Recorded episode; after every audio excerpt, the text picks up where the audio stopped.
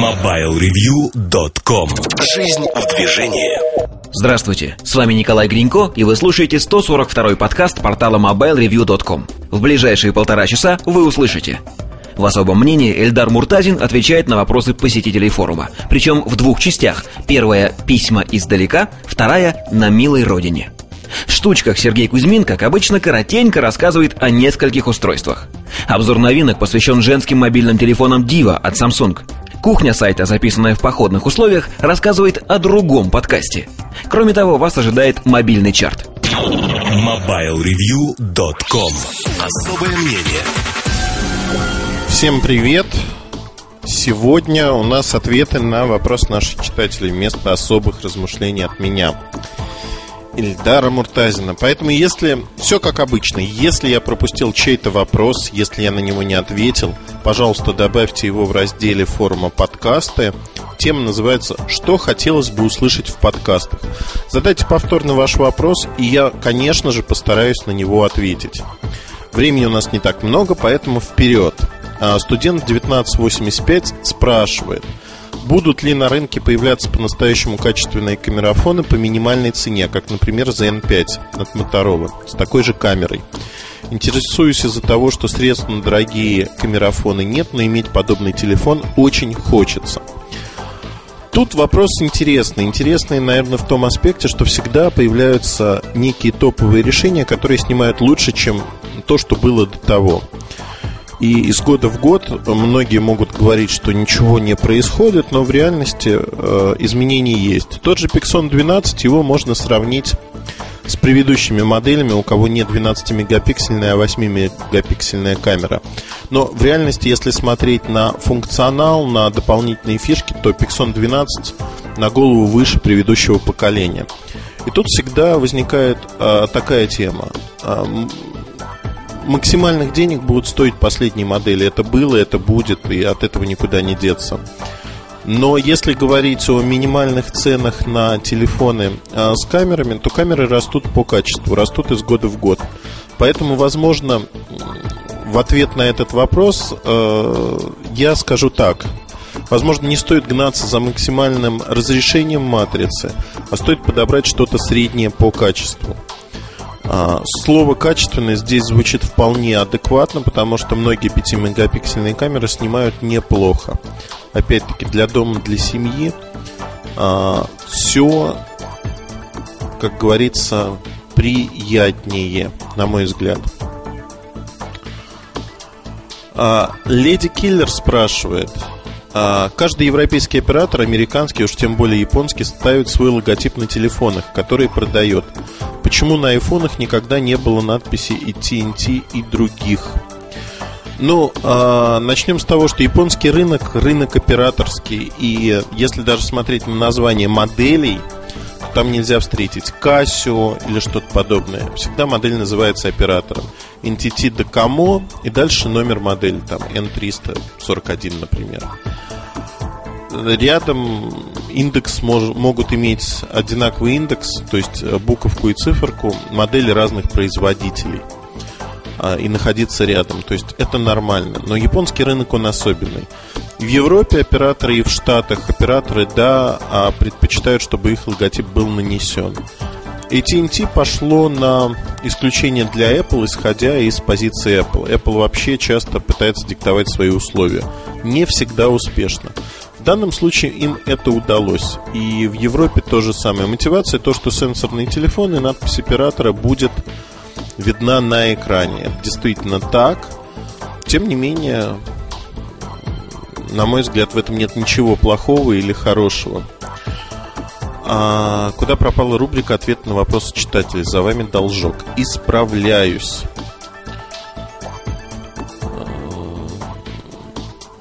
Товели Авсам из Севастополя спрашивает, где рассказывалось о судьбе компании а, Sony Ericsson. Ну, я думаю, по списку подкастов можно найти. Кидо из Комсомольска на Амуре спрашивают, а, Кида, точнее, спрашивает, я думаю, что это мальчик, несколько вопросов. А, куда исчезают аппараты, которые лежат на складах, но уже никому не нужны. Ранее я не ответил на этот вопрос. С такими телефонами ничего не происходит. Их не уничтожают, они не пропадают, не растворяются. Их всегда продают до победного конца. Изменяется их цена, их стоимость. А на моей памяти я встречал телефоны, которые продавались 6 или 7 лет. Их там потеряли на складе, условно говоря. И потом продали за минимальные деньги. То есть всегда а, спрос при определенной цене есть. Иногда аппараты лежат очень долго и потом их раздаривают. У меня есть такая коробка микротаков, которые пролежали 10 лет где-то. Абсолютно новые аппараты Motorola. Раритет буквально. А, второй вопрос. Тренд под названием сенсорность. Когда он снизойдет на нет и какой следующий тренд будет?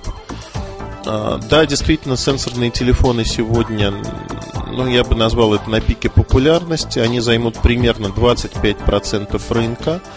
На нет он сойдет после пика. Пик это вот этот год и следующий. Я думаю, уже 11-12 годы мы будем наблюдать на некоторых рынках долю сенсорных телефонов 20-25%, в пике это может быть 30%. Причина то, что люди пробуют новенькое, не всех устраивает сенсорные телефоны, но при этом они их покупают, не зная, что от них ждать. Что будет следующим, а, скажем так, трендом? Хороший вопрос на мой взгляд, ответить на него сегодня однозначно а, нельзя. Мне кажется, это будут сервисы, но не в том виде, в котором их предлагают сейчас компании.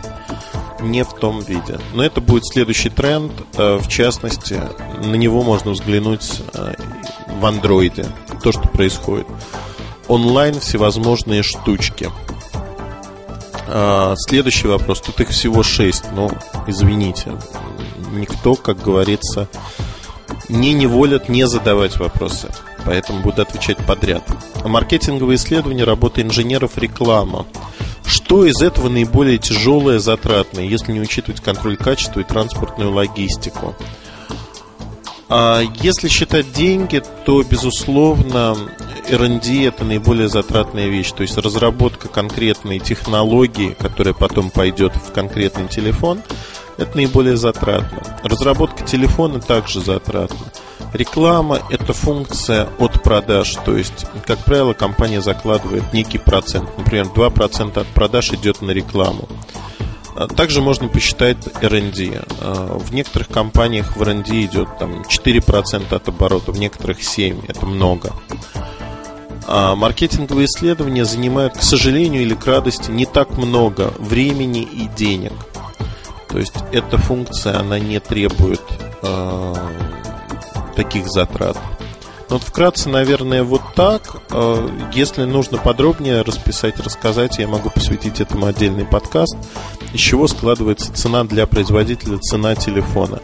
Кстати говоря, я, по-моему, не рассказывал об этом.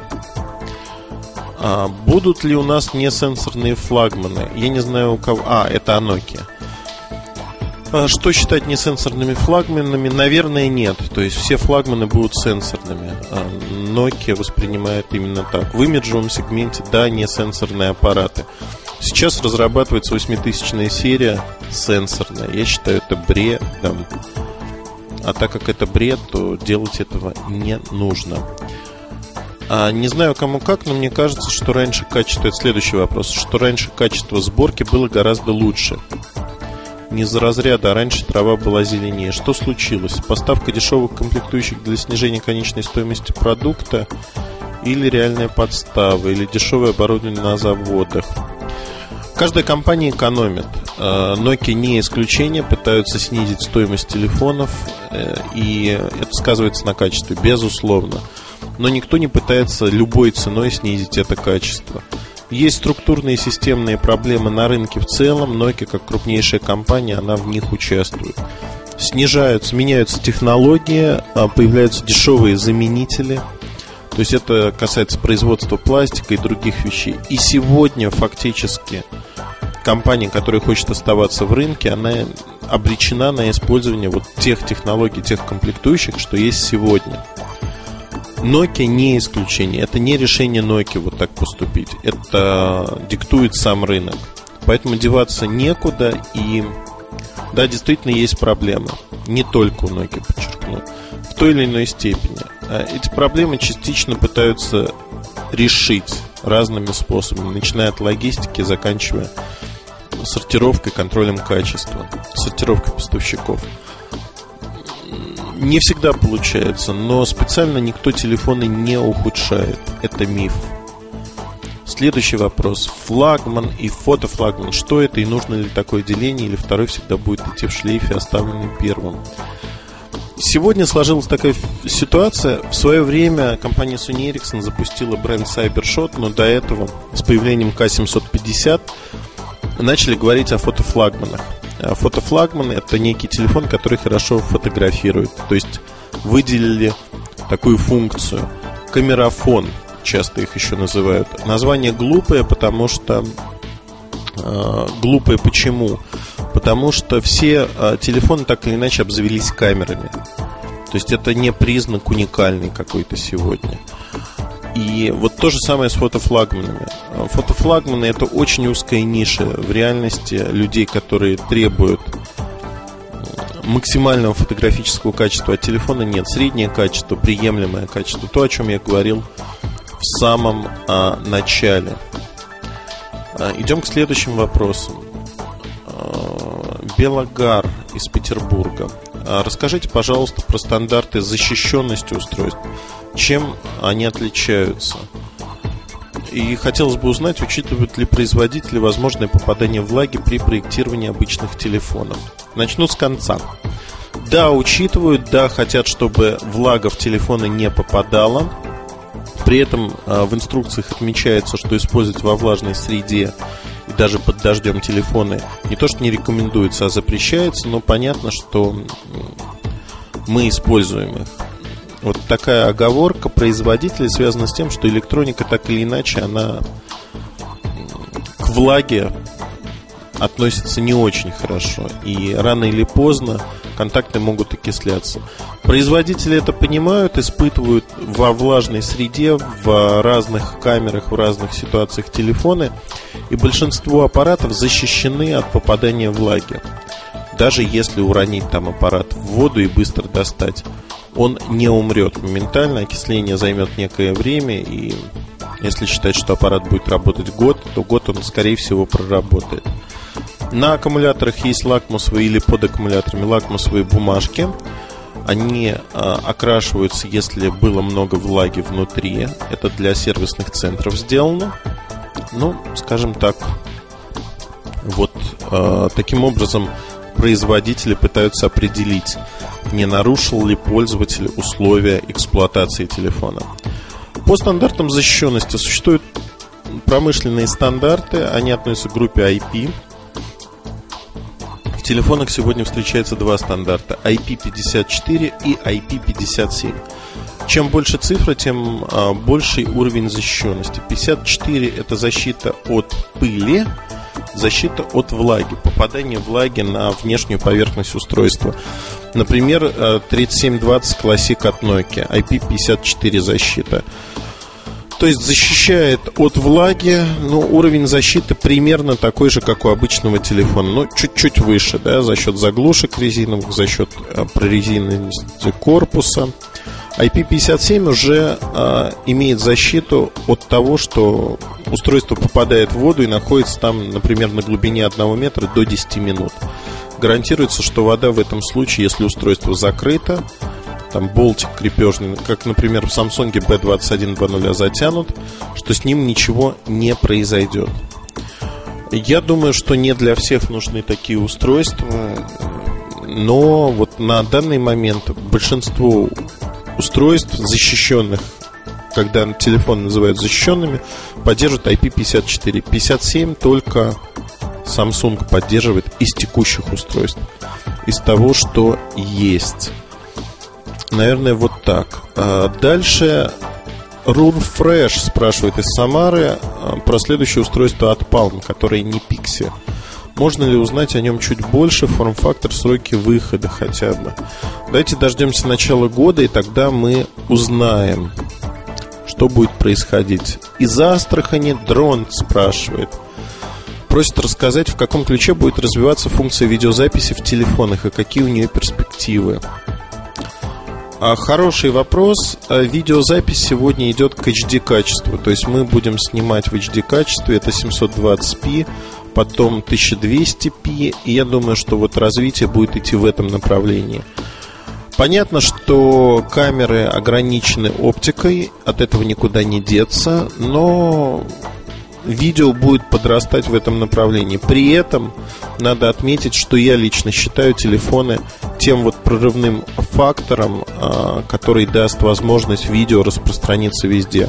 Мы будем видеть все больше и больше видео, снятого мобильными телефонами в эфире теленовостей, а, в YouTube, и других сервисах. То есть фактически шествие мобильного видео по миру только-только зарождается, начинается. Это удобно иметь с собой устройство, которое умеет а, снимать видео в хорошем качестве. Док 2 из Бостона. Хороший город Бостон, США. Очень мне нравится. У вас наверняка сейчас хорошая погода. А, и вам тоже удачи. Будем продолжать в том же духе. Это пожелание, которое Док 2 выдал нам. А, вопросы. Помнится, еще летом всплывали фотографии некого устройства HTC Firestone, промежуточный между Diamond 2 и HD. Экран 3,6 дюйма, камера 8 мегапикселей, дизайн в стиле Diamond. Его отменили. А, как кажется, Доку 2 это достойная замена Diamond 2. И можно ли ожидать его в Барселоне? Честно скажу, про Firestone не помню, потому что это епархия скорее Артема Лутфулина. Под рукой родмэпа HTC нету. Не помню. Я помню, что я не крутил это устройство совершенно точно. Нечто подобное будет на андроиде, не на Windows Mobile. И будет оно в марте примерно от компании HTC. В марте уже на рынке, март-апрель. Мне кажется так. А, может быть, я сейчас говорю жуткую чушь, и тот же Firestone является не Windows Mobile устройством, не знаю. Но вот так. Что-нибудь известно? Следующий вопрос. Что-нибудь известно про наследника Nokia 5820, 5920? Уже больше года прошло с анонса 5820. Эта модель продается хорошо, а поэтому менять ее вот сейчас не будут. Я думаю, это произойдет примерно через полгода а реально на рынке появится замена этого аппарата. Объявят его чуть раньше. А когда можно ожидать бесклавиатурное устройство N-серии? 87-88 и будет ли у них сильная фотографическая составляющая? Сильной фотографической составляющей не будет, хотя в N-серии появляется 12-мегапиксельный аппарат, как раз таки с восьмеркой индексом. А если говорить Васка, модель кодовое имя. Если говорить о N-серии, э, средняя фотографическая составляющая у большинства. Бесклавиатурные устройства, это сенсорные устройства, они будут появляться в будущем году, вторая половина будущего года. А, Алекс 19.19.5 Будет ли платформа A300 у Sony Ericsson? Да, будет, на нее ставят оболочку Nexus, то же самое, что на Android пытаются.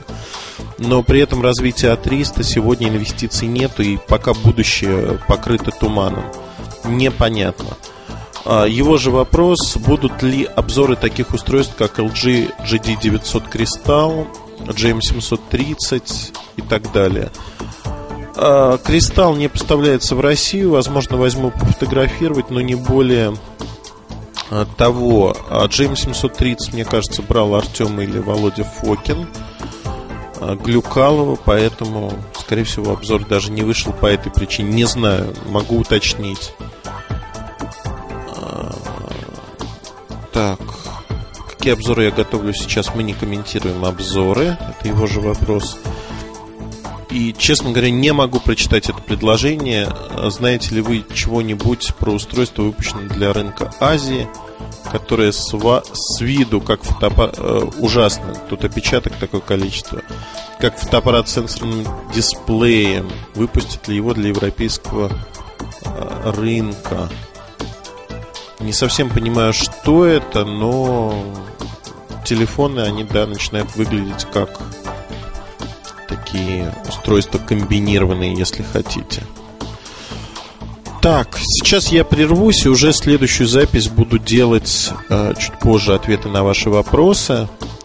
Я думаю, что их склеют. Мне надо бежать на презентацию. Я сейчас в Тайбе и еду на завод. Удачи вам. Спасибо. Я уже перелетел из э, Китая, из Тайваня в Китай, из Китая вернулся даже в Москву, и поэтому я дописываю буквально несколько ответов на вопросы здесь, э, которые я вижу на страницу с вопросами к подкастам. Э, я не помню, честно скажу, не переслушал. Если я повторюсь неожиданно, не ругайте меня сильно. Итак, студент 1985. Назрел еще один вопрос. Ваш прогноз относительно цен на Sony Ericsson X10. Видите ли вы эту модель сколь-нибудь успешной? Нет, не вижу, потому что цена будет больше 30 тысяч рублей, значительно больше. Это 33-35 тысяч рублей, видимо. Для февраля это высокая цена. Но единичные продажи, да, ниша, потому что все, что дороже 20 тысяч рублей, это ниша ниша не очень большая, не успешная, я думаю, будет продажа. Когда можно ожидать преемника модели Nokia E66? Есть ли какая-нибудь информация об этом аппарате? E66 это Dora, насколько я помню. Соответственно, преемник, да, есть, а пока непонятно, когда его будут запускать. Он под большим вопросом. Скорее всего, это случится на рынке март-апрель. Аппарат, соответственно, покажет его в январе-феврале.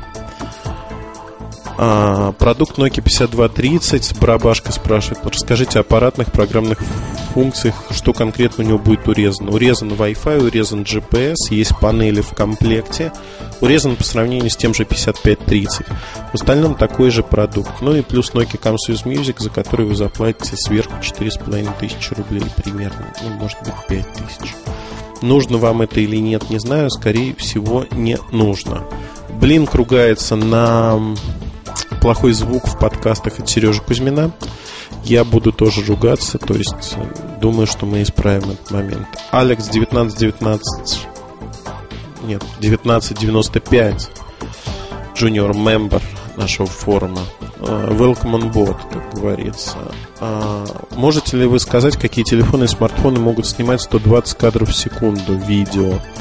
Бывает ли у телефонов большая частота записи? Большая не нужна потому что это уже быстрая съемка, да и 120 кадров в секунду, в общем-то, тоже не нужно в большинстве случаев. Как правило, это корейцы, корейцы LG, Samsung. Э, не на всех моделях надо смотреть. Поиском по сайту вы с удовольствием найдете. Э, справедливо Гляв Чекгус э, ниже отметил, что максимальное разрешение такой записи QVGA 320 на 240 Данилович спрашивает о 7230 и новый тип галереи, о котором говорится в промо-ролике. Э, просто новое представление галереи, но немножко другое. В обзоре постараюсь показать. Катот спрашивает, э, какие модели 2010 года обеспечат скорость OS э, Android в разрешении White VGA, сравнимую с iPhone 3G, 3GS на Half VGA.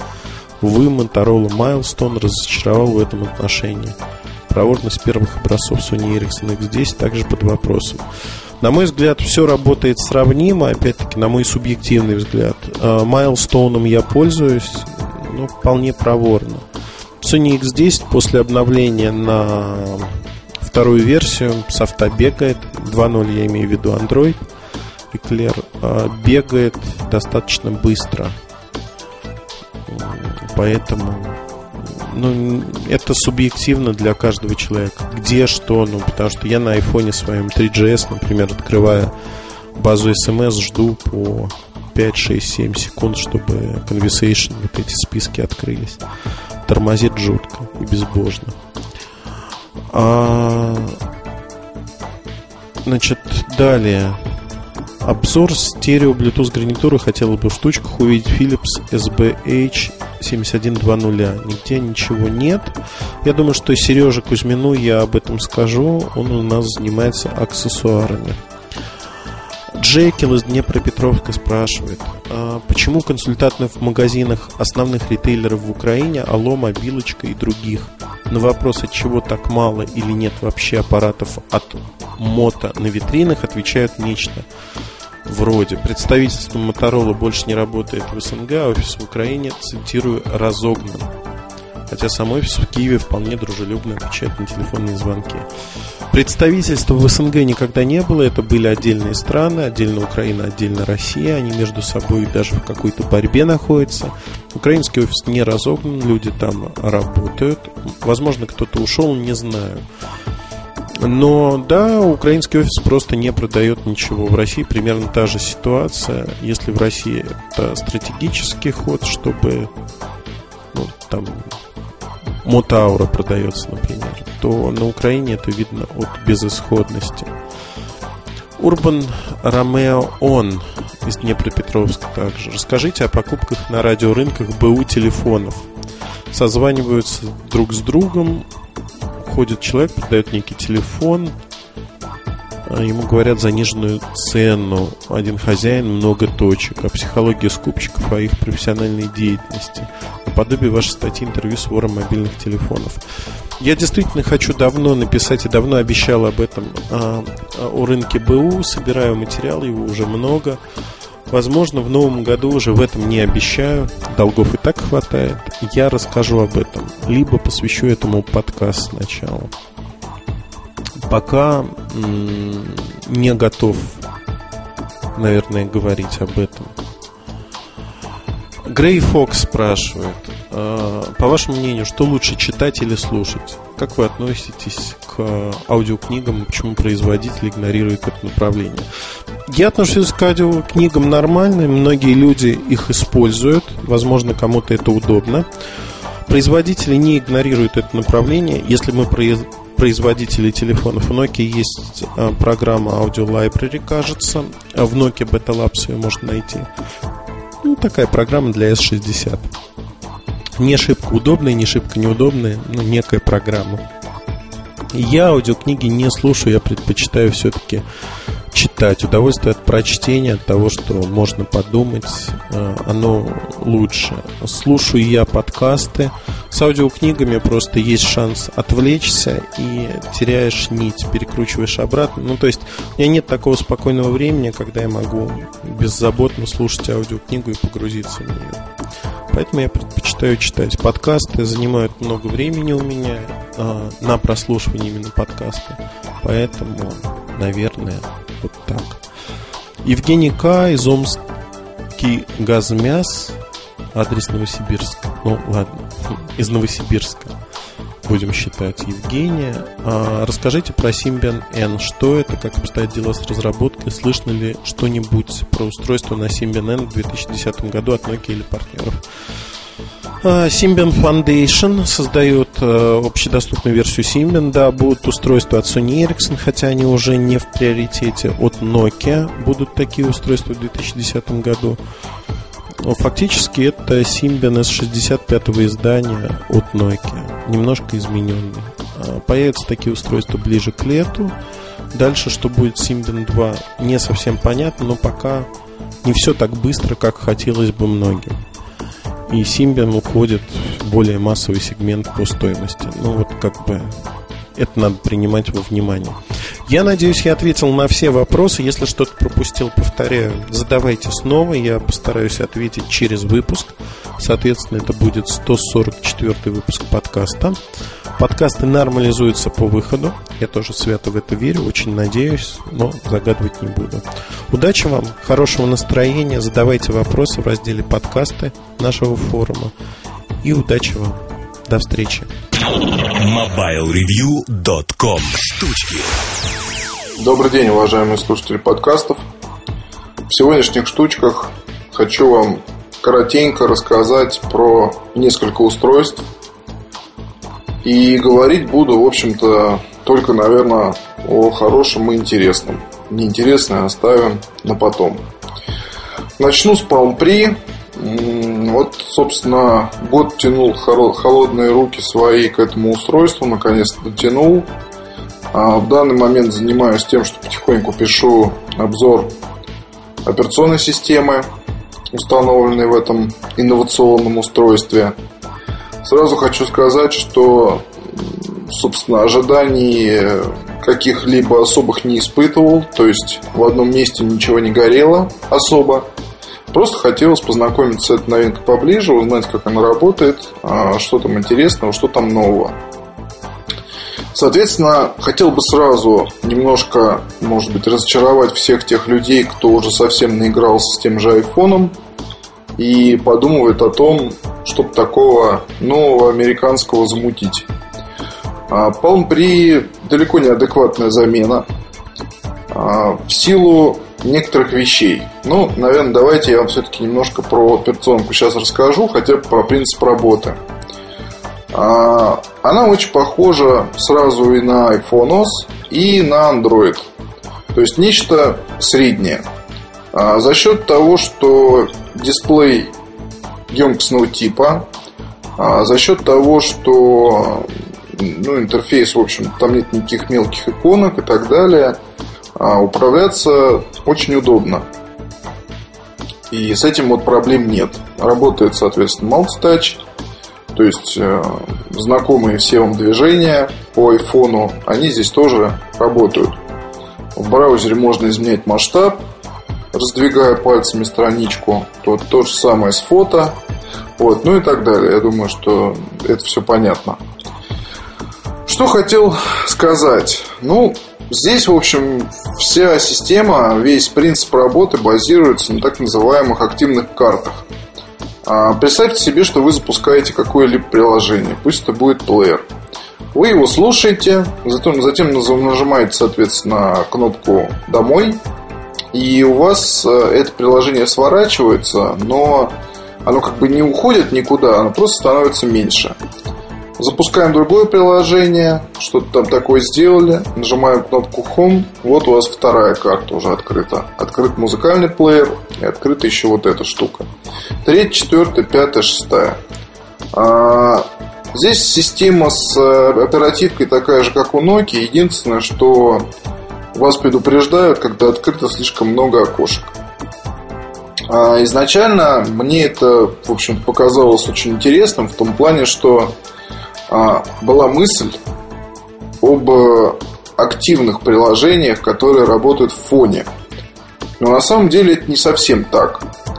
А здесь, э, как таковой фоновый режим, он э, не активный, а пассивный. А, это вот хорошо было проверить на какой-нибудь аське, но отдельных асик пока нет. В общем-то и вообще их нет. Мне найти не удалось. А, скорее, это влияет на скорость обращения к ранее запущенному приложению. А, скорее, это помогает вам держать запущенными самые нужные программы и быстро открывать их. Вот, но весь опыт, там, скажем, работы с Symbian или с э, Windows Mobile, он здесь не играет особой роли. Ну, расскажу такой пример. После того, как э, я взломал Palm Pre, вот делается это элементарно, а, была установлена читалка. Читалка поддерживает Palm Dock, а, ну, в принципе, неплохая, достаточно. Можно с ее помощью читать книжки более-менее нормально. Допустим, я ее сворачиваю, и она в фоне находится. В нужный момент я к ней снова обращаюсь. Вот, запускаются, соответственно, вот эти вот активные карточки довольно быстро. Вот, хотя иногда и бывают тормоза. То есть там вот банально набрать номер, вы открываете номер нумералку и проходит там пару секунд, прежде чем она запустится. Но самое, конечно, что было особо неинтересно, когда у вас есть открытая книга, вы прочитали там, допустим, какое-то количество страниц, а потом взяли вот эту вот карточку закрыли. Как вы думаете, что делает программа? Совершенно верно. Она обнуляет свои данные, позиций никаких не запоминает. То есть там по-новому выбираем книгу в памяти, по-новому ее открываем, переходим к месту, где вы читали – то есть, ну, вот это беда отдельной программы, с одной стороны. Вот, с другой стороны, явно показывает э, на данный момент то ли огранич... ограничения для разработчиков, вот, то ли ограничения самой операционной системы. Я пока не понял. Вот, именно поэтому Palm Pre говорить о нем как об айфоне там даже, да, мне кажется, нельзя, потому что iPhone, несмотря на то, что это по сути просто телефон, удобный для использования, для различных да, там, целей и задач, вот, то Palm Pre это еще более телефон. Он красивый, а, там хорошо работает почта, в плане автонастройки, в плане того, как это все выглядит, анимированный интерфейс там и так далее. Это все здорово. А, хороший браузер, хорошее качество передачи речи, удобство использования основных приложений, там плеер и так далее. То есть здесь все отточено и все работает ровно. Там можно ставить какие-то программы официальные, которые есть уже сейчас. Это погода, вот плюс, насколько я знаю, приложение для использования Twitter было добавлено в обновление очередной операционной системы. системы. Вот оно, оно есть и оно работает.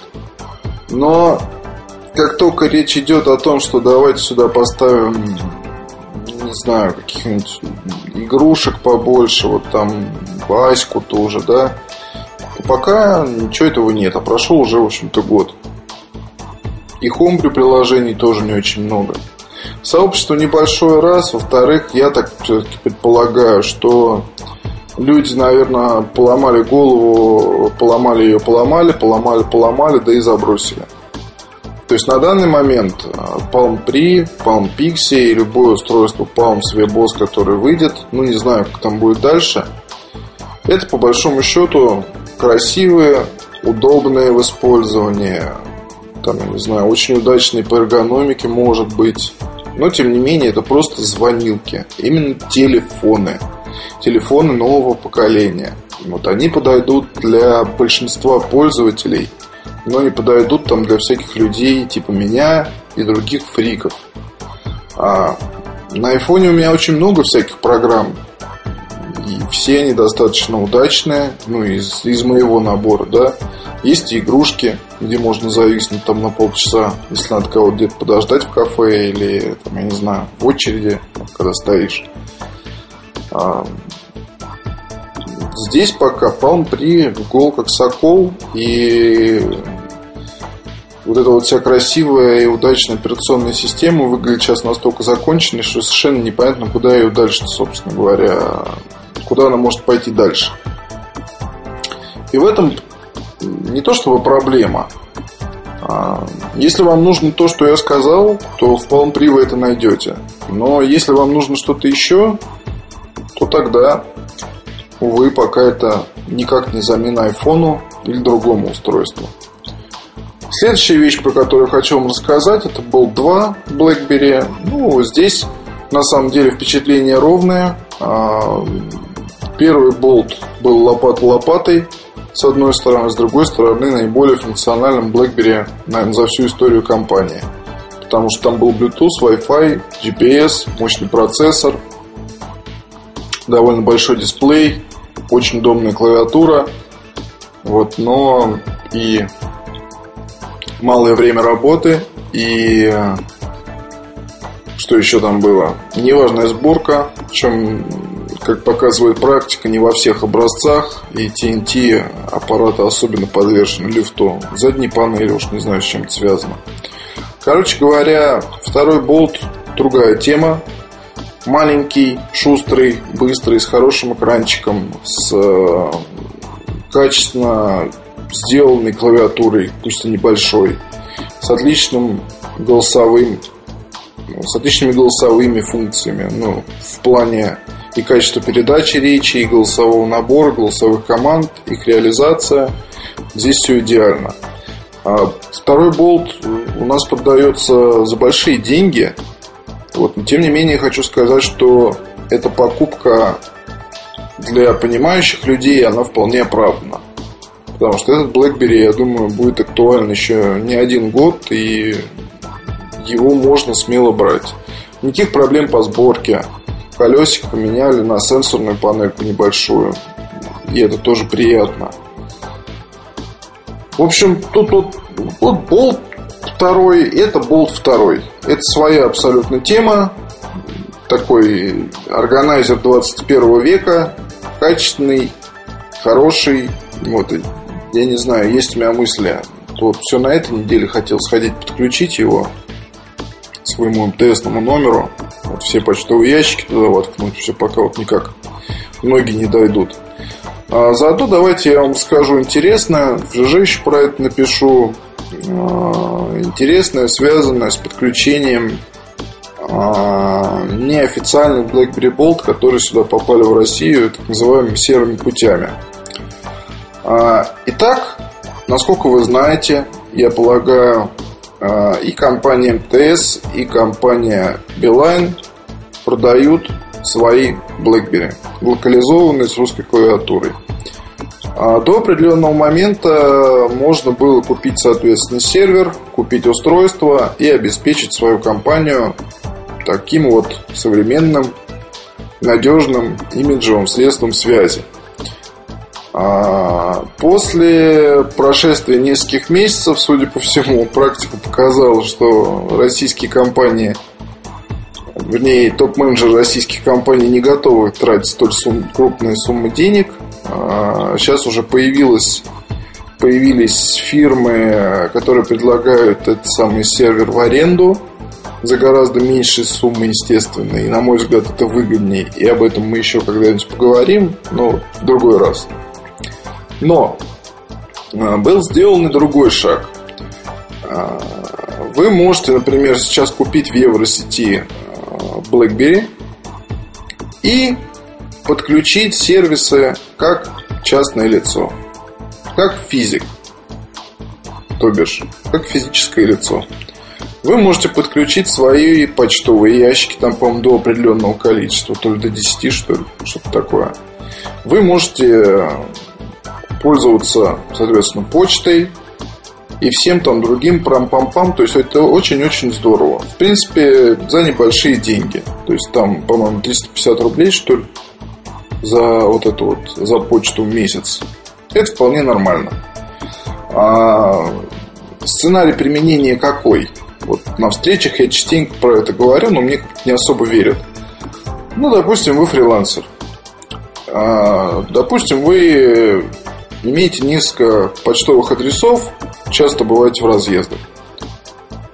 Логика подсказывает, что возить с собой ноутбук для того, чтобы проверять почту всегда и везде, это не очень здорово.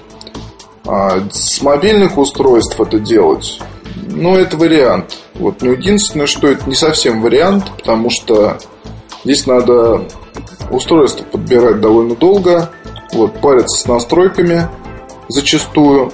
Вот, плюс далеко не каждое устройство может открыть все вложения.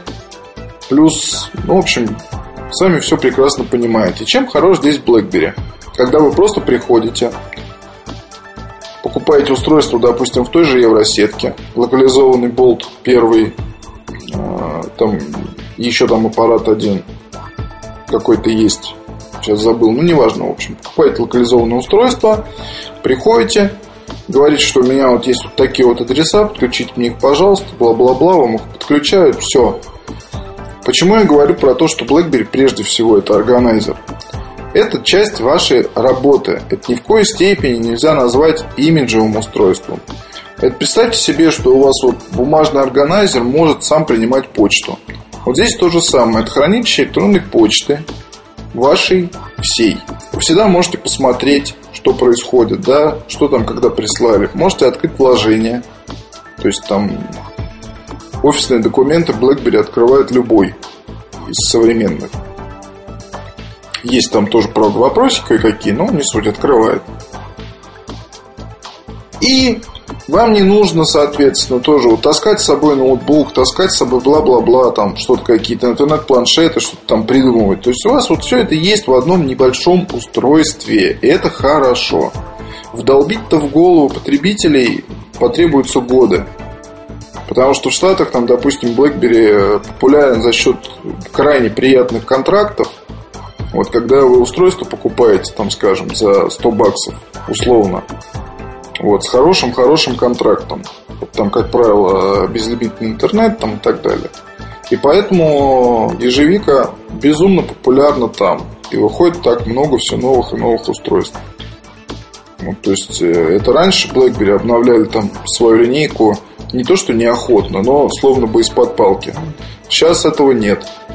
Сейчас этого нет, сейчас устройство ну вот сейчас, по крайней мере, если судить по слухам, уже на подходе как минимум три новых BlackBerry. Моноблок небольшой, типа E51 Striker называется, и, ну, кодовое имя. Вот, плюс еще там какой-то сенсорный девайс, вот, плюс еще какой-то там девайс из такого сред... средний, скажем так. Так вот, в принципе, я объяснил, надеюсь, достаточно доходчиво, почему BlackBerry это клево. Но есть одно но. Далеко не всем нравится покупать тот же самый Bolt или тот же самый Curve а, в Евросети, потому что там дорого. Кто-то хочет купить новое устройство совсем, там Storm 2 или Bolt 2, неважно. Кто-то хочет купить э, устройство подешевле. То есть там купить 8800, условно говоря, с рук, а, не привязанный к оператору, разлоченный, и подрубить сервисы здесь. По идее, ни один из операторов, ни МТС, ни Билайн такой услуги не предоставляют. То есть они как бы занимаются исключительно сертифицированными аппаратами, предназначенными для продажи на стране. Но все это байки. Потому что есть короче говоря, добрые люди. И если они в достаточно большом количестве, и вы приходите в МТС и говорите свою ситуацию, и вас берут и подключают. Прекрасно. Без всяких проблем. Единственное, что блокирует Wi-Fi. До определенного момента и в Билайне тоже, в общем-то, все говорили о том, что не-не-не-не-не, мы белые пушистые, мы никаких там сериков не подключаем, по-любому и никак. Вот на самом деле это тоже неправда, потому что и в Билайне, оказывается, прекрасно можно подключиться. Это факт, проверенный мной лично. Подключиться с серым BlackBerry, соответственно. То же самое вам блокирует Wi-Fi. Зачем операторы блокируют Wi-Fi на BlackBerry?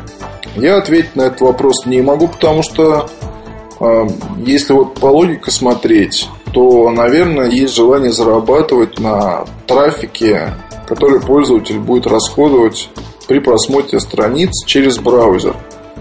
А, ну, учитывая тот факт, что почта там безлимитная, а, то, значит, и стоит там вот эти вот там 10 долларов в месяц, словно говоря, чуть больше. Вот, соответственно, ну, в принципе, ход, конечно, понятный с одной стороны. Вот с другой стороны, он несколько глупый, на мой взгляд. Потому что, ну, это как, я не знаю, ну, почему тогда айфоны продавали и не блокировали там Wi-Fi? То есть это абсолютно нелогично, странно и достаточно дико. Причем операторы это понимают, потому что, ну так скажу, а, добрые люди, которые сидят в салонах связи и э, блокируют ваш Wi-Fi, тут же вам могут подсказать э, программку для разблокировки. Вот, причем смотрите как. А, вот сейчас для того, чтобы свой серый BlackBerry подключить к сервисам, вы э, должны обязательно пойти в салон. И там вам все сделают на месте, и аппарат заблокируют. Через какое-то время будет специальная программка, то есть вы сможете это сделать удаленно.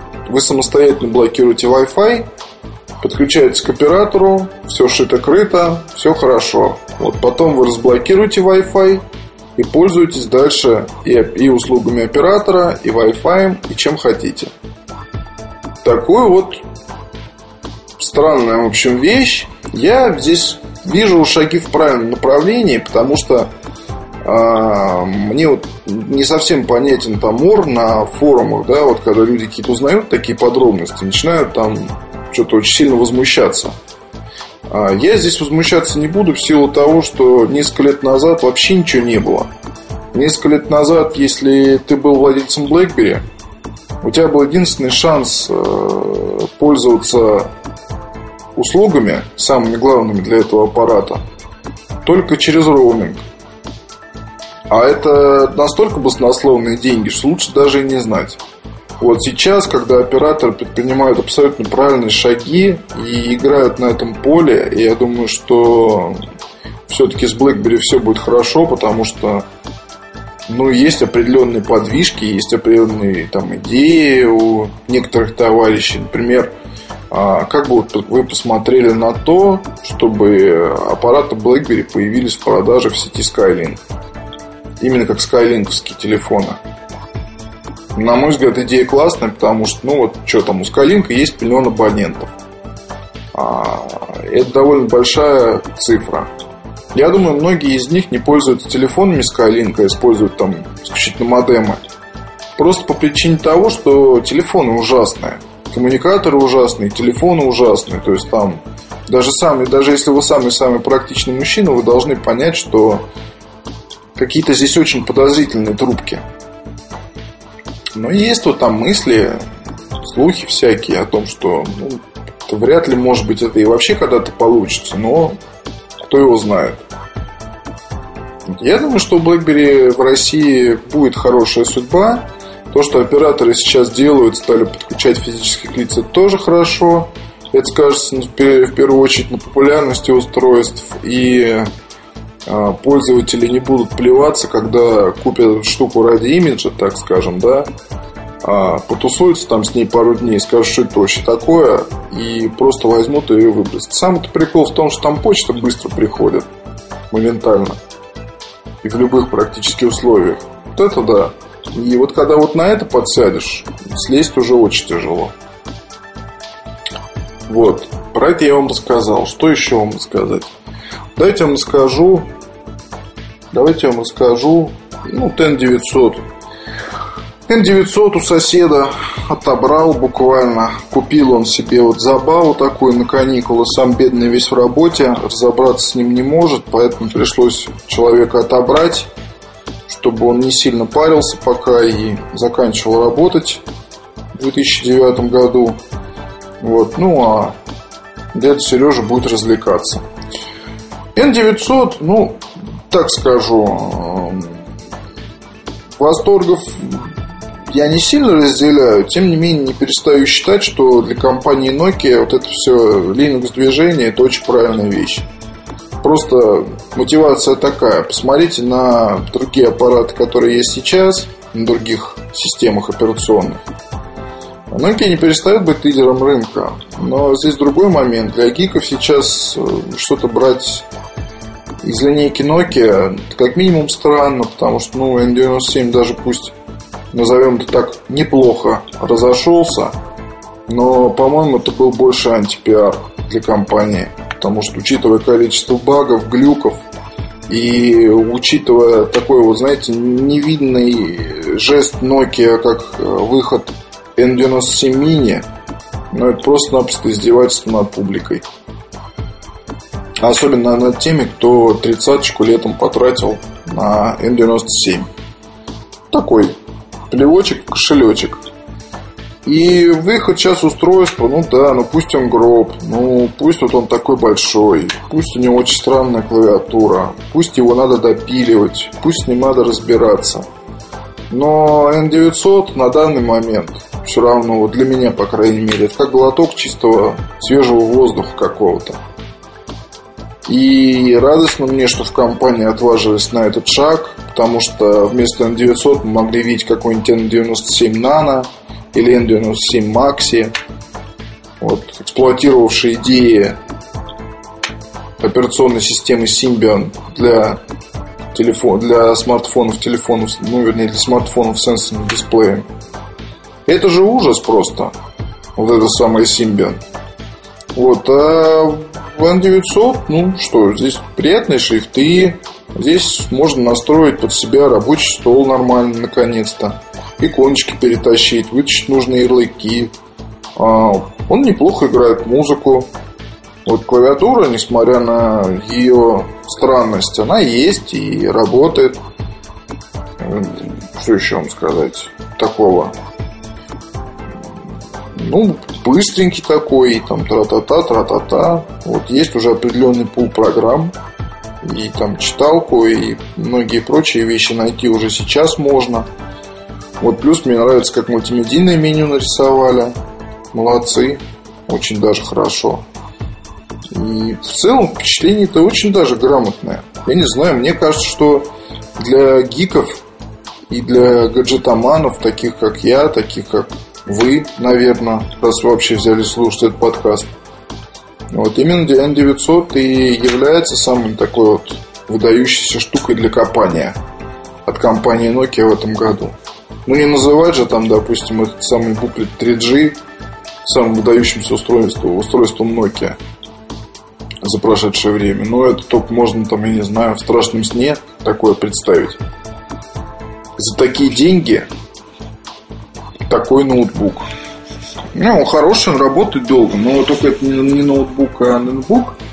Это раз. Два, чем платить там столько бабла за устройство от Nokia, есть вообще-то и заменители, гораздо более традиционные производители, и на этом рынке, мне кажется, у Nokia отхватить не то, что там какой-то кусок пирога, а крошек даже не подобрать, если о продажах говорить. И это такой из разряда странных экспериментов, на мой взгляд. Вот, а N900 это вот традиционное для Nokia такое переходное устройство. Вполне возможно станет культовым, как и планшеты. Да я думаю, это и произойдет наверняка, как M800, M810. Вот и будут кое-какие продажи, и будет э, обсуждение, будет какая-то жизнь вокруг него, а что будет дальше, не посмотрим. Если эту операционку они разовьют, доделают, доклепают, а, может получиться здорово, как мне кажется. Ладно, уже вот смотрю 28 минут почти. Не буду вас больше утомлять. До встречи на следующей неделе. Ну или когда-то там. Пока. MobileReview.com Обзоры на вид. Сегодня обзор устройств будет посвящен новой коллекции Diva от э, компании Samsung. Это женские мобильные телефоны. Во всем мире коллекция Diva будет представлена двумя аппаратами. Два аппарата – это сенсорный старший аппарат S7070, а также младшая модель 5150, также с индексом S. В России к ним добавится еще третий аппарат, тоже сенсорный. Он будет э, копией Star, э, Samsung Star. Копии полные, за исключением дизайна. Дизайн будет ярким, новые цвета и цветочные узоры, которыми характеризовалась коллекция La Fleur. Первая и вторая коллекция женских моделей, они были представлены в России и были популярными. Не лишне будет напомнить, что Ля Флер – это задумка российского офиса, и женских моделей, объединенных в линейку, компании Samsung до России не было. Успех Ля Флер, первого Ля Флер, а, несколько лет назад, он позволил запустить следующие модели. И сегодня мы видим, по сути, линейку Дива как третью коллекцию женских телефонов, объединенных между собой. В России, как это случалось неоднократно, а, продолжается идея Ля Флер – по сути, третье поколение Ля Флер мы видим в линейке Дива. Дива – западноевропейское название.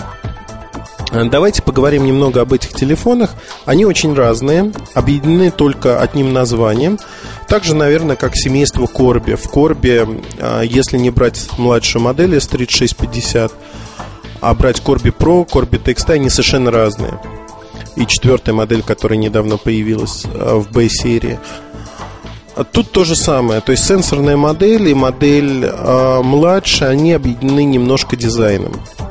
А третья модель э, La Fleur Star, она вообще не объединена даже дизайном, но если узоры не принимать во внимание. Что же такого общего, какую находку дизайнеры нашли, чтобы назвать эту коллекцию Diva?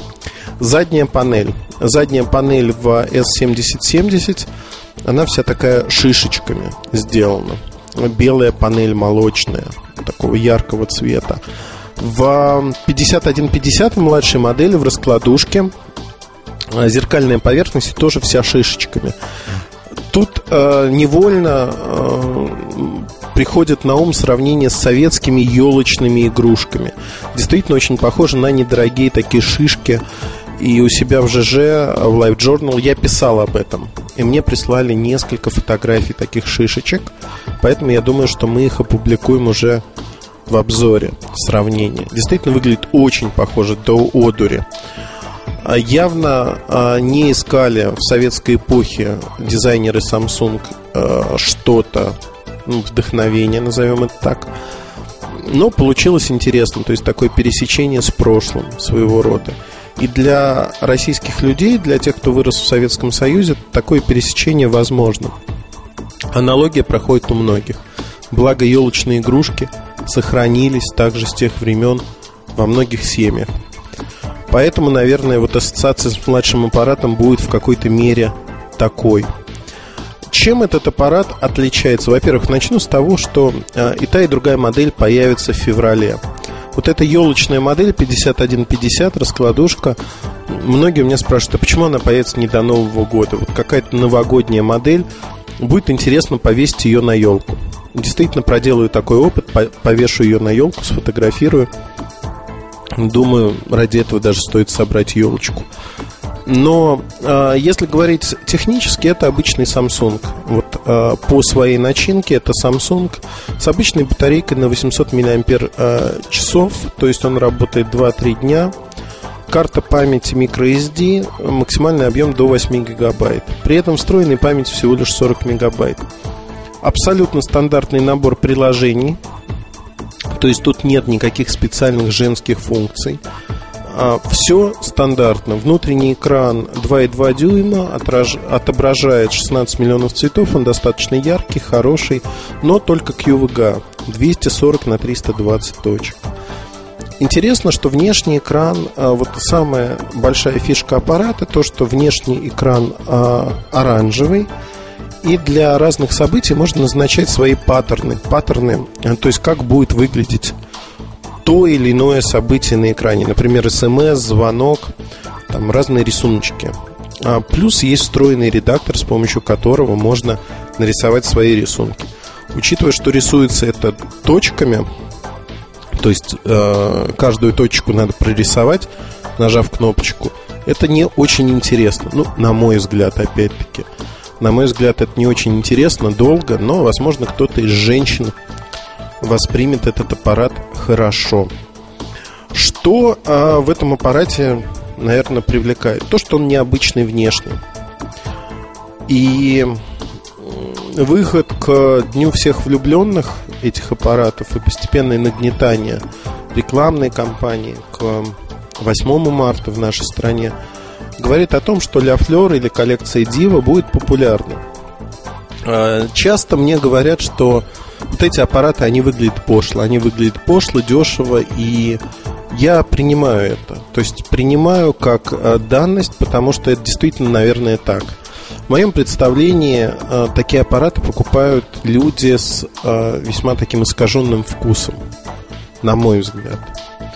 Подчеркну, что эти люди имеют право на жизнь. Так же, как передача «Дом-2» имеет право на жизнь в нашей стране и вообще, ну, не только в нашей стране. Также эти люди имеют право на там, выражение своих мыслей. А, собственно говоря, продажи предыдущих для Флер, вот второй коллекции, там, помните, был такой темненький аппарат с золотыми вставками, такими массивными. А, и, в общем-то, он выглядел пошловато, назовем вещи своими именами. Я в свое время в обзоре написал, что этот аппарат для женщин с рынка, для тех, кто вот э, ну, торговки с рынка, тех, кто любит блестючки всякие, Сваровски в огромных количествах. То есть вот нечто такое.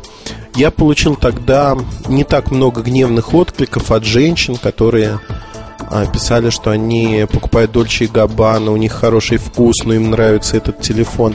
Ну, то есть были возмущены до глубины души. Я не знаю почему, но мне кажется, что с этим аппаратом 5150 получится ровно такая же ситуация. И, ну, собственно говоря, можно говорить о том, что эта ситуация будет продолжаться а, довольно долгое время. А, дизайн-то не поменяется. Функциональность тут не выходит на первый план. Если говорить вообще о функциональности, то аналогичные раскладушки от Samsung а, стоят порядка 9 тысяч рублей в среднем. Это будет стоить 7,5-8 тысяч рублей. То есть вот такая наценка почти в половину, так же как в предыдущих ляфлерах. Она за дизайн. Дизайн это пластик. А основной вопрос, который был у меня, насколько истирается вот это покрытие. На мой взгляд, истирается оно не сильно, но уверен, что через год очень активного употребления этого аппарата, так и хочется, вот, знаете, подмывает употребление в пищу. Но понятно, что использование девушками этого аппарата, он и затрется, я думаю. Думаю, затрется, потому что я провел небольшой эксперимент. В общем-то, поверхность затирается. Как ни крути, а, это вот так. А, камера здесь обычная 3.2. В общем-то, видео пишет тоже в QVGA разрешении. Никаких особенностей в аппарате нету, за исключением внешнего экрана, который я описал. Мне кажется, модель необычная внешне, привлекает внимание, как импульсная покупка она будет очень неплоха. Это, а, с одной стороны, ниша, только женская модель, с другой стороны, продажи для Флер показали, что ниша довольно широка и глубока. А, большие продажи были у предыдущих ляфлеров, в том числе вот у тех моделей, которые пошло выглядят. Но самые большие продажи, безусловно, были у удачного с точки зрения дизайна обмылочка. Это Aqua, Aqua 2, E530, E570. Это были самые массовые женские модели. К сожалению, какой-то причине Samsung решил их не повторять. Перейдем ко второй модели S7070. Это сенсорный аппарат. У Samsung вообще идея заполонить сенсориками э, весь модельный ряд от самых дешевых до самых дорогих. И у них сегодня уже в линейке почти два десятка аппаратов. S7070 в этом аспекте э, получается, в общем-то, вполне в тему. При стоимости 11-12 тысяч рублей этот аппарат не предлагает чего-то особенного. Тоже QVGA экран, White QVGA, 2,8 дюйма. А, он сенсорный, как вы понимаете. Тоже такая ребристая сзади поверхность. Э, кнопочки по бокам сделаны треугольными. Но он обычный. То есть он обычный э, сенсорный телефон от Samsung. Единственное отличие, что в меню появился некий виш-лист. Это список покупок, список желаний, которые есть у девушки. Никаких э, критических дней подсчета, никаких специальных приложений нету. Есть игрушки, э, связанные там знакомство парень с девушкой. Это трайл версии, то есть они даже не полноценные версии для этого аппарата. То есть опять мы видим то, что фактически новый дизайн довольно старой модели, такой как тот же Star, получает новое прочтение. И в этом новом прочтении эта модель будет продаваться довольно долгое время. А, более чем уверен, что модель будет популярной. Популярной за счет своего дизайна, за счет узоров. Думаю, что Star при меньшей цене будет более популярен. При этом он предлагает ровно те же возможности. Здесь также нет э, QWERTY клавиатуры полноэкранные, обычные клавиатуры, поэтапный ввод. Ну, обычная моделька, скажем так. Э, я ее опишу в обзоре отдельном, то есть не будет совмещенного обзора, модели разные. Но линейка Дива получилась, на мой взгляд, э, как бы так сказать, не то чтобы слабая, она будет продаваться, но это не откровение. Это не тот хит, которого хотелось бы, который хотелось бы увидеть от Samsung. Младшая модель внутри в чем-то позаимствовала идеи призмы от Nokia и, возможно, создавалась как противовес призме. Не знаю, возможно, но новая коллекция женских телефонов от Nokia несколько задерживается, она появится в марте, в апреле. И, на мой взгляд, для России это критично, потому что в России женские модели продаются стабильно в феврале и в марте. Всплеск, скажем так, подарков. А, думаю, что аудиторию модели Diva либо La Fleur 3 найдут, найдут совершенно четко. И в связи с этим говорить, что это провальная модель нельзя. То, что они могут вам не понравиться внешне, говорит всего лишь о том, что у вас есть определенный вкус.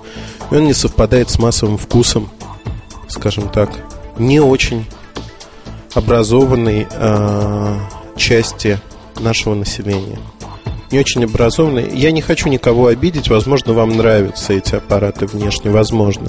Но я думаю, что образованным людям, тем, кто чуть-чуть разбирается в прекрасном, в искусстве, в э, произведениях искусства, эти аппараты, наверное, не понравятся. Но то, что производитель не боится делать вот такие, назовем, условно говоря, а, массовый дизайн, какой-то мере даже чуть-чуть пошловатый, говорит о том, что производитель хочет работать на все аудитории, ему это удается. Предыдущий опыт для Флера это показал со всей ясностью. Тут ровно то же самое. Поэтому, да, то, что мне это не нравится, отнюдь не говорит о том, что покупателей у этого продукта не будет. В конце концов, моя задача описать сам продукт и то, кто будет его покупать. Что я и сделал. Безусловно, если случайно какие-то покупатели этого товара услышат этот подкаст, они будут очень возмущены. Вы можете свое возмущение высказывать у нас в форуме, раздел подкасты сайта. И там мы можем обсудить, прав я или не прав. В конце концов, возможно, каждый из нас имеет право на ошибку, и, возможно, то, что мне кажется пошлым, вам кажется, наоборот, приемлемым и вполне уместным. Давайте обсудим. Удачи и хорошего вам настроения. MobileReview.com Кухня сайта Сегодня кухня сайта будет необычной. Необычной, потому что я пишу ее тоже в походных условиях и не в офисе, не дома. А больше того, наверное, я хочу впервые рассказать в кухне сайта не о своих впечатлениях, о другом подкасте. Обычно я рекламирую подкасты, но тут так совпало, что мне очень понравился подкаст, а, связанный непосредственно с тематикой кухни сайта, с тем, о чем мы здесь всегда говорим. Это эксперт-шоу «Рунитология». А, ведет его Максим Спиридонов. Я лично не знаю Максима никоим образом, но мне очень нравится его стиль а, ведения подкаста. Жанр ток-шоу – это жанр, который заявлен самим Максимом. Найти этот подкаст можно по адресу в подкаст-ленте на podfm.ru maxim.podfm.ru Рунетология – это название подкаста. Но если не знаете, как пишется рунетология, то просто идите на maxim.podfm.ru либо можно найти этот подкаст э, с, бл, из блога Максима спиридонов.ру а, в среднем выпуск на сегодняшний день больше 30 подкастов вышло уже. Выпуск длится от часа до полутора часов, иногда чуть больше. Давайте я прочитаю, как сам Максим характеризует это шоу. Эксперт-шоу «Рунитология» – это аналитическая программа с еженедельным обзором и обсуждением актуальных новостей, событий и проектов русскоязычного сегмента глобальной сети – это неформальная беседа о веб-бизнесе и веб-разработке. Гости программы – авторитетные веб-специалисты, представители ярких стартапов, известные блогеры, руководители и топ-менеджеры из числа самых заметных лиц Рунета. На сегодняшний день я э, прослушал примерно, боюсь соврать, но подкастов 6-7 точно. И некоторые подкасты у меня вызывают, э, как вам сказать, действительно, ну вот мне они нравятся. Нравятся во всех смыслах. И я слушаю их с э, большим удовольствием. Просто гигантским, я бы сказал. Удовольствием. И оп, эти подкасты хороши. Что они дают? А, дают они представление о том, что происходит в мире и в Рунете, о том, какие бурлят страсти, а, как люди думают и что они думают о происходящих событиях, новостях, если хотите. Я тут а, то, что писал в своем дневнике, я немножко расскажу об этом тут. Некоторых героев я знаю лично, участвующих в а, этих подкастах. Некоторых героев не знаю. Основное, что мне нравится, Это то, что Максим фактически делает ту же работу, что мы делаем в кухне сайта, но с разными людьми и дает представление о бизнесе разных людей, о разных сайтах. Например, создатель Лепру Максим Машков, он был в 30-м выпуске Рунитологии. А, это рассказ о цифровых библиотеках. Что происходит с библиотеками, как они могут зарабатывать, а, в правовом поле что происходит, сколько это стоит. Очень интересно. Интересно, потому что дает взгляд на этот бизнес и позволяет понять, а, что, собственно говоря, будет происходить в этой области. То есть, э, стоит ли туда идти и развиваться. Наверное, мне понравился подкаст 27-й. Э, Это сооснователь Звуки.ру и э, генеральный директор SoundKey Соня Соколова. Я не знал, честно говоря, что Соня занимается преподаванием, в частности, веб-продюсирования, факультет веб-продюсирования, описывает способы монетизации ресурсов с музыкальным контентом. Интересно, человек практик, человек э, преподает. Вообще вот для меня очень важно э, то, когда человек достигает некого уровня, вольно или невольно он начинает преподавать. То есть вот это для меня показатель того, что человек вышел на некий уровень. Уровень, когда он хочет делиться своими знаниями, он хочет э, создавать единомышленников, создавать ту среду, в которой ему будет комфортно работать. В этом аспекте Соня, э, наверное, относится вот к э, прослойке людей, профессионалов, которых я уважаю. Э, Рубен Варданян с Сколково то же самое. И, собственно говоря, вот это все происходит на наших глазах сегодня. Примеров можно не счесть, но люди достигают определенного уровня, они хотят поделиться своими знаниями, вольно или невольно. Вы знаете, вот когда человек распирает, это очень хорошо. А я не хочу сейчас, наверное, вот идти по всем подкастам и рассказывать, что вот этот подкаст хороший, этот подкаст не очень хороший на фоне других. А моя основная задача показать вам, что появился а, подкаст, который действительно дает взгляд на бизнес, бизнес в сети, бизнес а, с российским акцентом, сделанный русскими людьми, а, бизнес, который оценивается по-разному. Всего можно позитивно и негативно оценивать. Наверное, я вот тут сейчас буду петь дифирамбы одному из выпусков, 25-м. Он произвел на меня сильнейшее впечатление. В нем был приглашенным гостем звездой Алексей Захаров, а это президент кадрового портала SuperJob.ru. Так вот, Алексей Захаров оказался человеком, который мне лично, я не знаком с ним, очень близок по духу. То есть те вещи, которые он говорит, я готов подписаться на 100 и больше процентов. То есть настолько адекватно он оценивает не берусь судить свой бизнес или конкурентов, но вот его суждения, они мне крайне близки. И суждения, э, человек понимает, что такое бизнес и как он работает. Э, это рассказ о том, как они вкладывали деньги в SuperJob.ru с партнерами, как они э, увеличивали свою прибыль, какие риски были, какие риски отсутствовали, каких рисков они избежали, как они инвестировали в этот проект. Знаете, на мой взгляд, очень здравые суждения, очень здравые жизненные суждения, которые подкупают, подкупают просто, ну вот, просто полностью. И я, если бы преподавал, скажем так, что-то связанное с Рунетом, с развитием бизнеса в Рунете, вот этот подкаст в обязательном порядке прослушать от и до, разобрать от корки до корки, потому что а, мысли успешного менеджера, который сделал успешный проект, который стоит по его оценке там, намного больше 100 миллионов долларов – это чудо. То есть человек спокойно говорит а, о многих вещах, спокойно и рассказывает о них достаточно открыто, насколько это возможно. Это редкая возможность, потому что раздувание щек многими, оно перекрывает всякую полезность, а, любую полезность от подкастов. Нет информации, которая была бы настолько интересна, настолько хороша.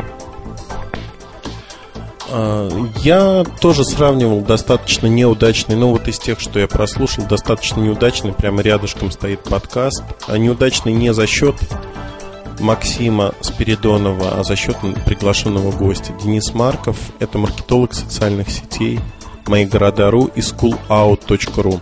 Я не знал ни про тот, ни про другой проект. Я сейчас покажусь таким невежей, наверное, варваром, что даже прослушав проект, я не пошел посмотреть, что это такое.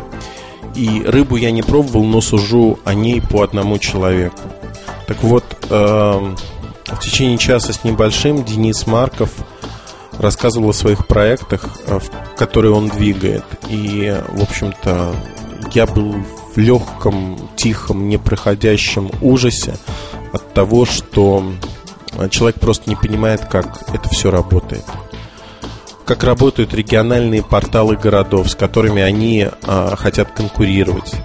Там, данные посещаемости меня несколько убили, когда говорилось о том, что у нас несколько десятков тысяч, ну, у них в моих городах зарегистрировано пользователей.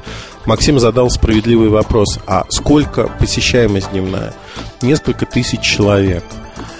И вот тут э, возникает вопрос, что для такого портала, которому уже, насколько я помню, год, это вообще ничто какие-то невнятные рассказы о том, что Schoolout.ru поставил генеральный директор задачу запустить к 1 сентября, а создавали его 3, ну, возможно, 4 месяца. То есть это социальная сеть. И дальше вот теперь запустившись, мы там будем дорабатывать, еще что-то делать. Ну, как это, это все на таком детском уровне, на таком, ну, в общем, это вызывает смех, это действительно смешно и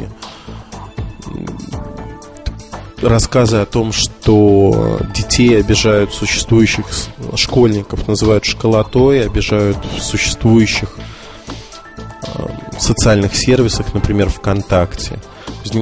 И что вот в Schoolout не будет спамеров, что там такой интеллект придуман, который их отсеивает, не позволяет, значит, учителям и родителям туда приходить.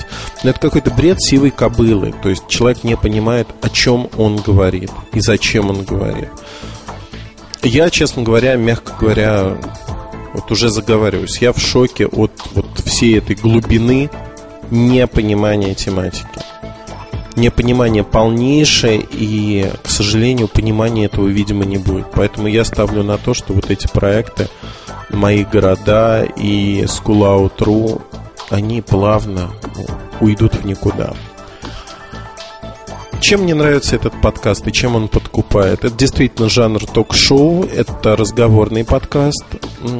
Хорошо задаются вопросы. Максим имеет определенный опыт, судя по тому, что он спрашивает в э, сетевых проектах, понимает бизнес-составляющую, и это прекрасно. Э, не безинтересными мне показались э, вот подкаст с Владимиром Волошиным, Ева.ру, также он создавал Мама.ру и Доктор.ру. Этот проект, скажем так, относится, эти проекты относятся к исторически сложившимся проектам в сети по определенной тематике. Достаточно интересно прослушать ну, вот представление человека, который оказался у истоков, наверное, неправильно сказать, оказался в нужное время, в нужном месте и вот просто решил делать что-то в сети. На мой взгляд, проекты на сегодняшний день не лучшие, и при правильном подходе эти проекты можно свергнуть с пьедестала, если это, конечно, нужно кому-то. А, на мой взгляд, ну, есть в этом что-то.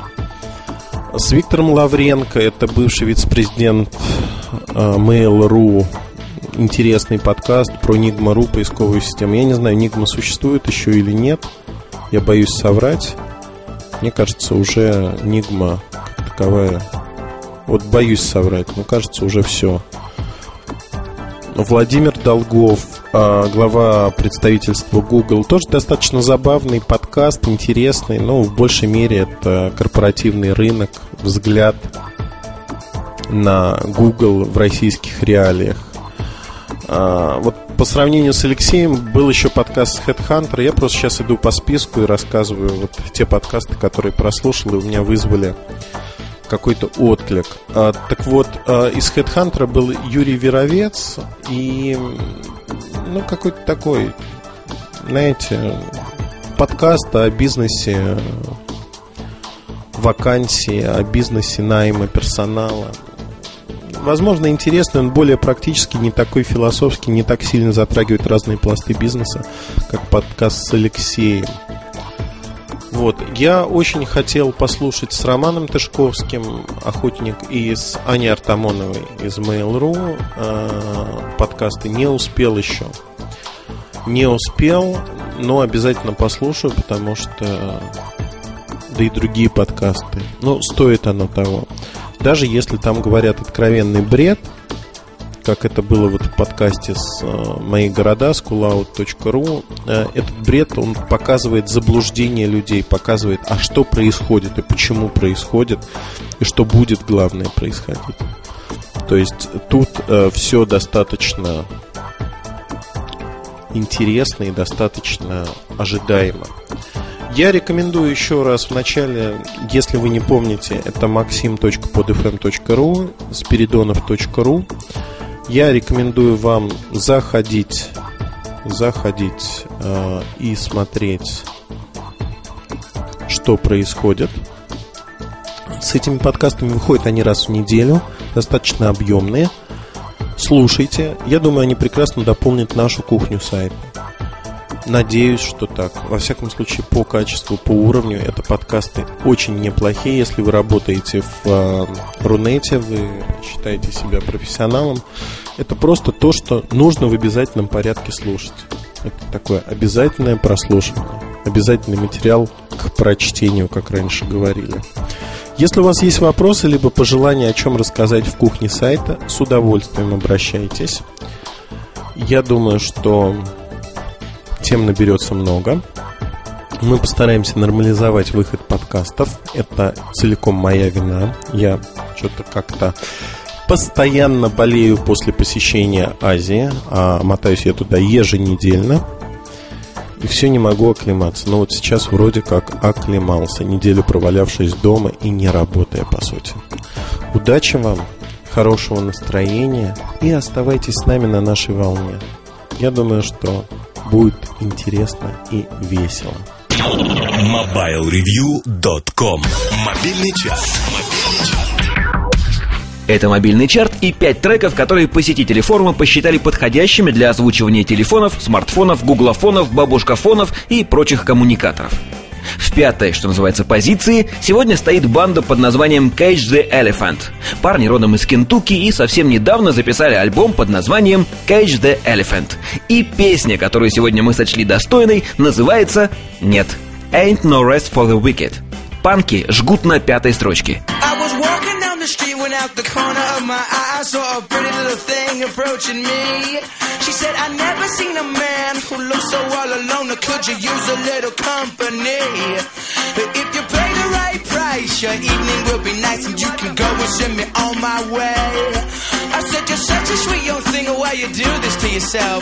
She looked at me, and this is what she said, oh, there ain't no rest for the wicked. Money don't grow on trees. На четвертом месте сегодня легенда. Легендища. Легегегегендища-ща. Ща.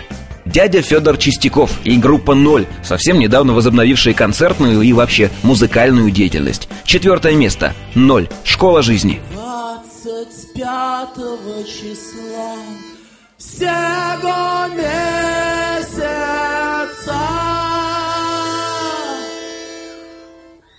Дворник старый во дворе у нас повесился.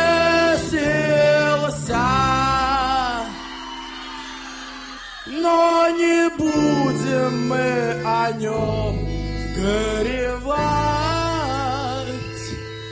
Дворник старый, молодым вперед шагать. школа капитанов. Там я научился водку пить из стаканов. Школа жизни — это школа мужчин.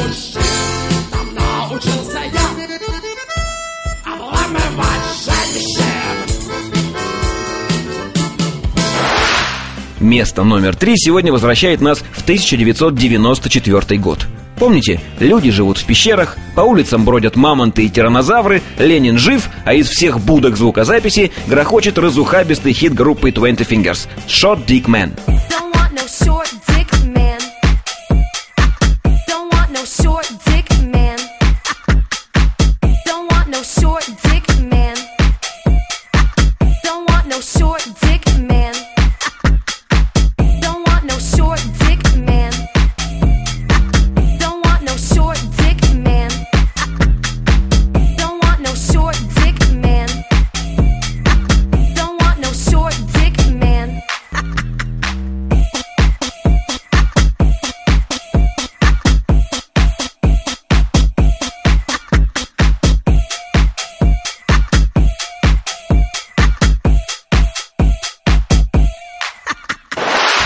Давайте процитируем музыкальную энциклопедию. Угрес, а может Агрес, это сумасшедший музыкальный профессор Гизел Мартенс Мейер его ассистент-ударник Ханс Игорь. Вместе с командой из вокалистки и музыкантов Агрес, а может Угрес, периодически в течение последнего десятилетия совершают налеты на культуру поп-музыки. Конец цитаты. На втором месте сегодня очередной налет. Угрес или Агрес. Айнхорн 22.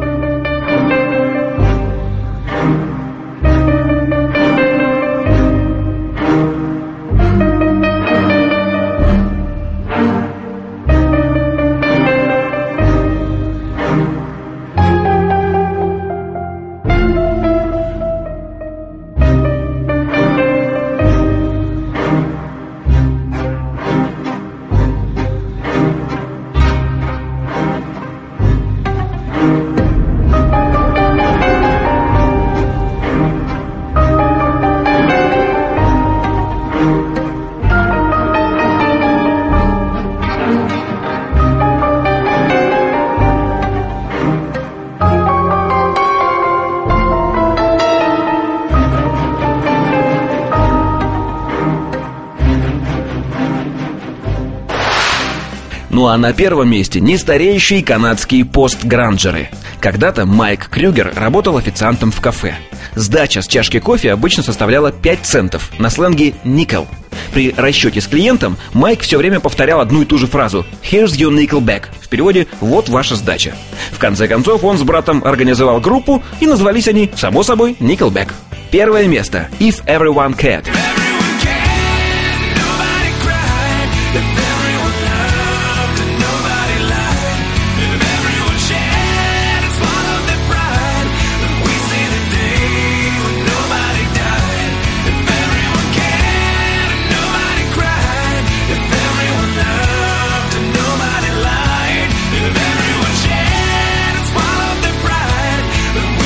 На сегодня все. Помните, что повлиять на расположение треков в чарте вы можете, посетив соответствующую ветку на форуме mobilereview.com. Счастливо! MobileReview.com Жизнь в движении